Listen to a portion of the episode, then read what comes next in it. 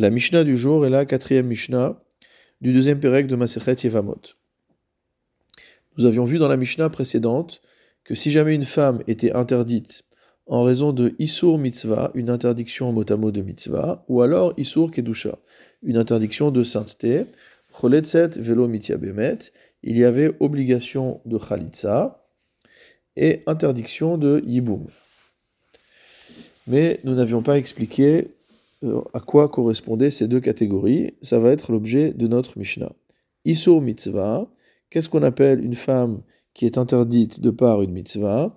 Il s'agit de Shniot Midivre Sofrim, les femmes qui sont interdites au deuxième degré selon la prescription des sages. C'est-à-dire que les Chachamim ont rajouté un degré supplémentaire d'interdiction dans les unions interdites, de manière à se protéger de celles qui sont interdites par la Torah. Pourquoi donc appeler ces femmes interdites euh, mitzvah, qu'elles sont interdites en raison d'une mitzvah? Cela correspond, nous dit le Barthénora, à la mitzvah lishmoa divrei chachamim, à la mitzvah que constitue le fait de respecter la parole des sages.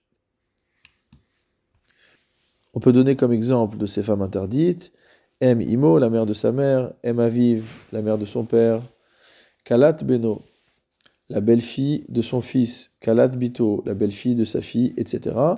Donc toutes ces euh, relations interdites sont listées dans le Barthénora, ils sont expliqués dans la Gemara Ivamot à la page 21a. Voyons maintenant ce que signifie Isur Kdusha, qui sont ces femmes qui sont interdites par un Isur entre guillemets de sainteté. Il s'agit de Almana Lechoen Gadol, une veuve par rapport à un Kohen Gadol, Gerusha vachalutza lechoen idiot, une femme divorcée ou qui a subi une chalitza pour un Kohen idiot, donc pour un Kohen simple. Mamzeret untina li Israël, une mamzeret ou une netina pour un juif. On peut rappeler que mamzeret est une femme qui est née d'une union interdite, sanctionnée par une peine de mort ou par une peine de carette. Et une netina, il s'agit d'une personne qui appartient euh, au, peuple des Givonim qui s'étaient euh, convertis de manière fallacieuse au judaïsme et qui après ont été relégués à euh, une sorte de statut intermédiaire. Donc une mamzeret ou une netina n'ont pas le droit de se marier avec un juif, ou bat Israël, les natines ou mamzer, ou inversement, une fille d'Israël, si l'on parle d'un homme qui est lui-même natine, donc issu des Givonim, ou mamzer, issu d'une union interdite, comme nous l'avons expliqué. Comment comprend-on ces cas des Kohanim?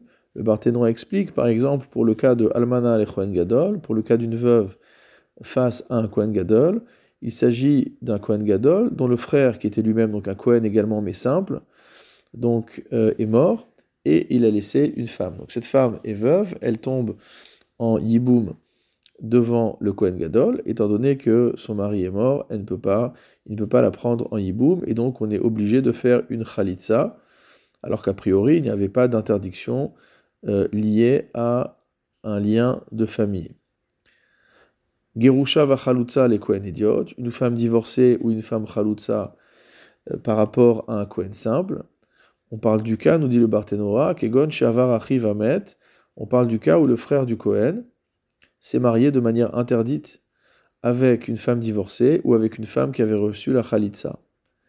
Et lorsqu'il est mort, donc cette femme doit subir la khalitsa. Pourquoi? Parce qu'on considère que tafsuloba kidushin mishum de kidushin tofsin bechayave lavin. La halacha est que lorsqu'il y a une interdiction de se marier qui est uniquement un lave, c'est-à-dire uniquement une interdiction qui n'est pas assortie d'une peine de carette ou autre, alors les kidushin ont prise. Et donc même si le Kohen s'est marié de manière interdite avec une femme divorcée ou avec une chaloutsa, ce, mariage a malgré tout un statut juridique valide. Et donc cette femme, lorsqu'elle se retrouve euh, veuve, va tomber en yiboum devant le frère Cohen. Or, elle ne peut pas faire le yiboum puisqu'il n'a pas le droit lui-même d'épouser une veuve ou une euh, divorcée ou une euh, ou une et donc de par ce fait, il est obligé lui-même de faire la khalitza.